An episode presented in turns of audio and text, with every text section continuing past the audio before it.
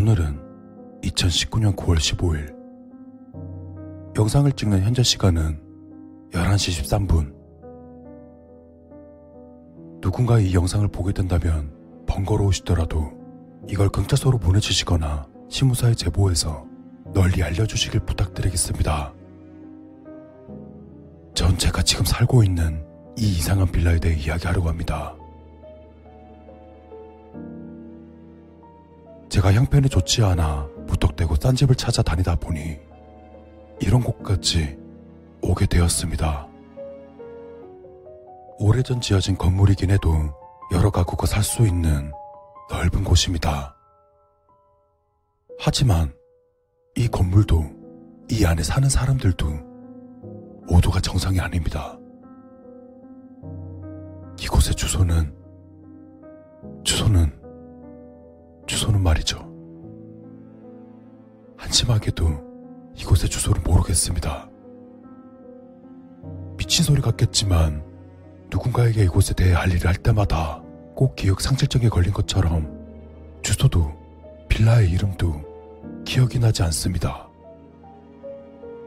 이것도 분명 이 빌어먹을 집의 무서운 점 중 하나일 게 분명합니다. 지금부터 제가 이곳에서 겪었던 정신 나간 이야기들을 들려드리겠습니다.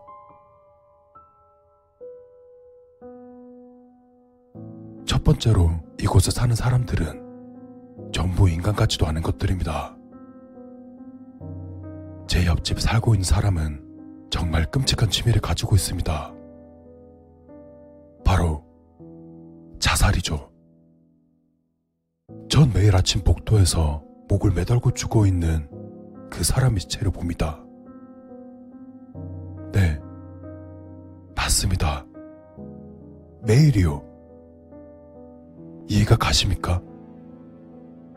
그 미친 새끼는 매일 아침 자기 집 문 앞에서 목을 매달아 죽습니다. 분명히 죽었어요. 제가 몇 번이나 직접 확인도 했습니다.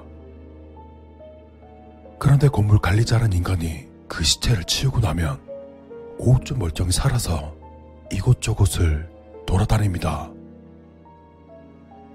관리자가 뒷뜰에 묻어버리는 것까지 봤는데 아무렇지도 않게 살아있는 겁니다. 그러다가 다음날 아침이면 다시 목을 매달아 죽어버리는 거죠. 그것 때문에 전 매일 아침마다 목을 맨 시체를 보며 하루를 시작해야 하죠. 도대체 뭐가 어찌된 일인지는 저도 이해가 안 갑니다만, 이건 이곳에서 일어나는 끔찍한 일 중 극히 일부에 지나지 않습니다. 이곳 거주자들 중 제대로 대먹은 인간은 아무도 없었으니까요. 그리고 2층 사는 여자는 분명 사람을 잡아먹고 있습니다. 여자가 버리는 쓰레기에는 사람 뼈가 섞여 있어요. 동물의 뼈는 절대 아닙니다. 누가 봐도 어린아이의 두개골이었습니다. 심지어 그 뼈들에는 아직 살점들이 붙어 있습니다. 그것도 이빨 자국이 선명한 살점들이 말이죠. 아마도 어린애들을 잡아먹다 생으로 살점을 뜯어먹는 것 같습니다.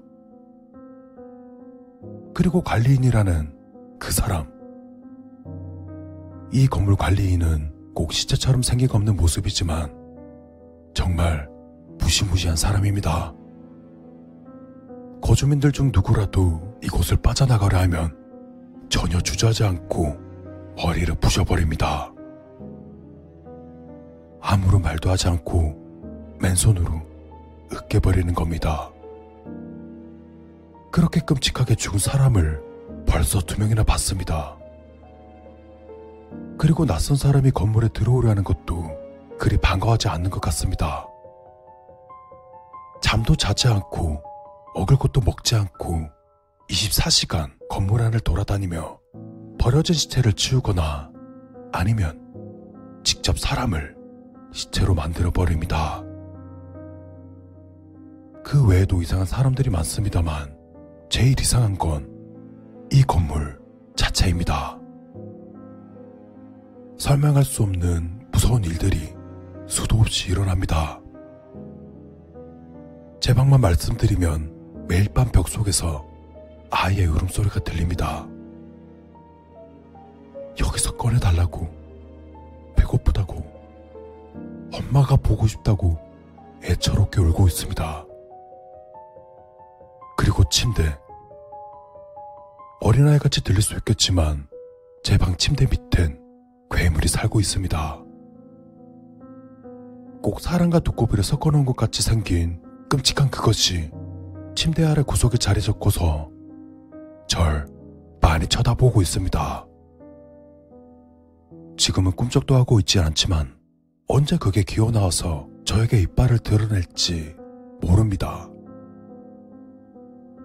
그리고 가끔씩 낯선 여자가 우리 집 창문 앞으로 떨어집니다. 쿵 소리가 나서 창문 밖을 내다보면 웬 여자가 피투성이가 된 채 바닥에 널브러져 있습니다. 죽지는 않았는지 조금씩 꿈틀대는데 제가 도움을 요청하기도 전에 관리인이 나타나 여자를 질질 끌고 갑니다. 똑같은 일이 몇 번 있었는데 떨어지는 여자는 항상 다른 사람이었습니다. 관리인이 끌고 간 여자들은 살았는지 죽었는지는 저도 잘 모르겠습니다. 이것 말고도 끔찍한 일들이 하루에도 몇 번씩 일어나고 있습니다. 제가 가보지 않은 곳에서는 또 어떤 일이 일어나고 있을지 생각도 하기 싫습니다. 저도 처음엔 이곳을 나가기 위해 관리자의 눈을 피해 도망쳐 보기도 했지만 정신을 차려보면 다시 제 방 안에 있었습니다. 이곳에선 잠도 제대로 자지 못합니다.